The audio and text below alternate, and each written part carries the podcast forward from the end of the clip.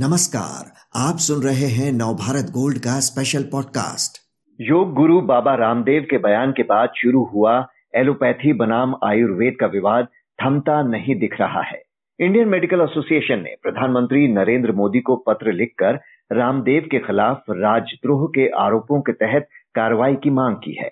I M A ने vaccination के खिलाफ रामदेव के कथित दुष्प्रचार के खिलाफ सख्त आपत्ति भी जताई है।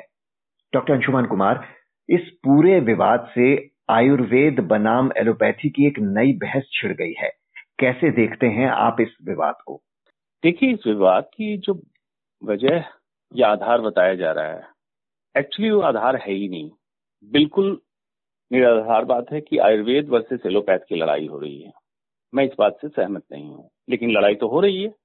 तो लड़ाई किस चीज के लिए हो रही है? रामदेव वर्सेस साइंटिफिक टेम्पर, लड़ाई इसकी है। वैज्ञानिक सोच के साथ किसी का इलाज किया जाए या रामदेव पूरे इलाज का प्रतिनिधित्व करेगा, लड़ाई इसकी है। अब क्या है लड़ाई की वजह?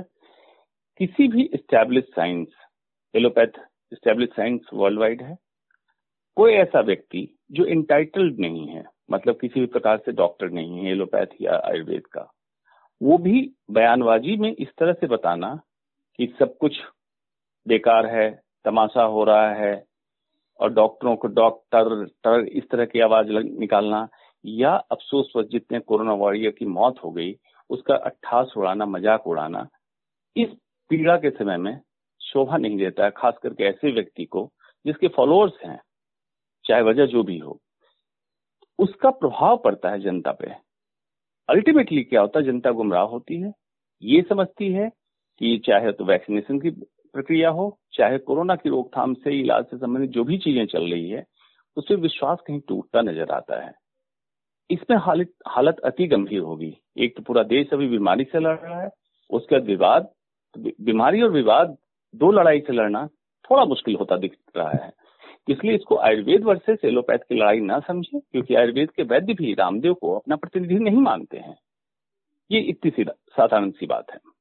हम सभी जानते हैं कि महामारी की शुरुआत से ही डॉक्टर्स कैसे फ्रंटलाइन वर्कर्स के तौर पर दिन रात एक कर मरीजों की सेवा में लगे हुए हैं।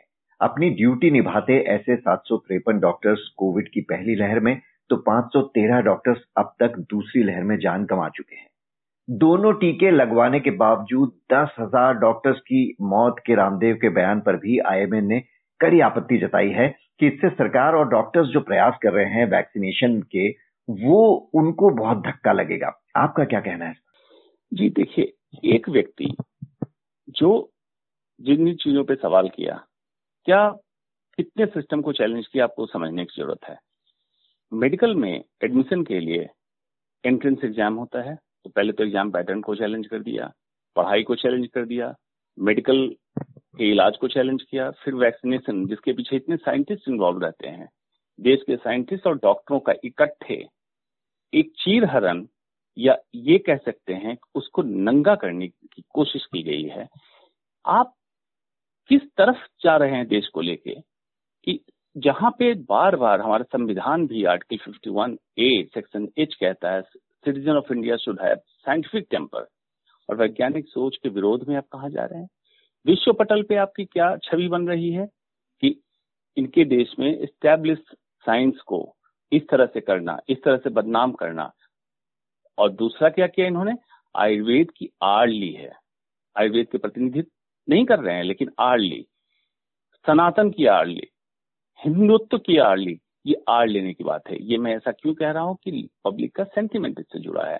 आयुर्वेद हमारी पौराणिक पद्धति है, संस्कार और संस्कृति में हिंदुस्तान के में रहने वाले लोगों घर घर में आयुर्वेद घुसा हुआ है।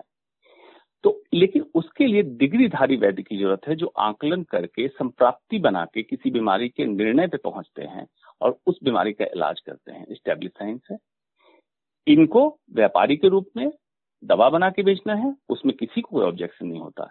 लेकिन अब व्यापारी होके और एक विधा का सहारा आपने लिया, मतलब वैशाखी का सहारा लिया आयुर्वेद का, और एलोपैथ को आप डैमेज कर रहे हैं। तो इसमें बहुत पैनिक की स्थिति है, लोग डिमोटिवेट हो रहे हैं, और अपने कंट्री के एजेंसी पे जैसे ministry of health, I C M R और इस तरह की बड़ी बड़ी एजेंसी होती है जिसका काम होता है इसको कंट्रोल करना।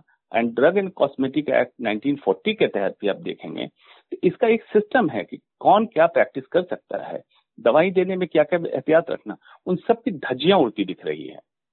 ये थोड़ा सवालिया निशान सिस्टम पे भी खड़ा करता है, ये हो क्या रहा है? इतने नियम के बावजूद कोई भी आके कुछ भी वक्तव्य दे देता है, कथन देता है, जिसका कि असर जनता पे, डॉक्टरों पे, साइंटिस्ट पे और देश के सिस्टम पे भी खड़ा होता है।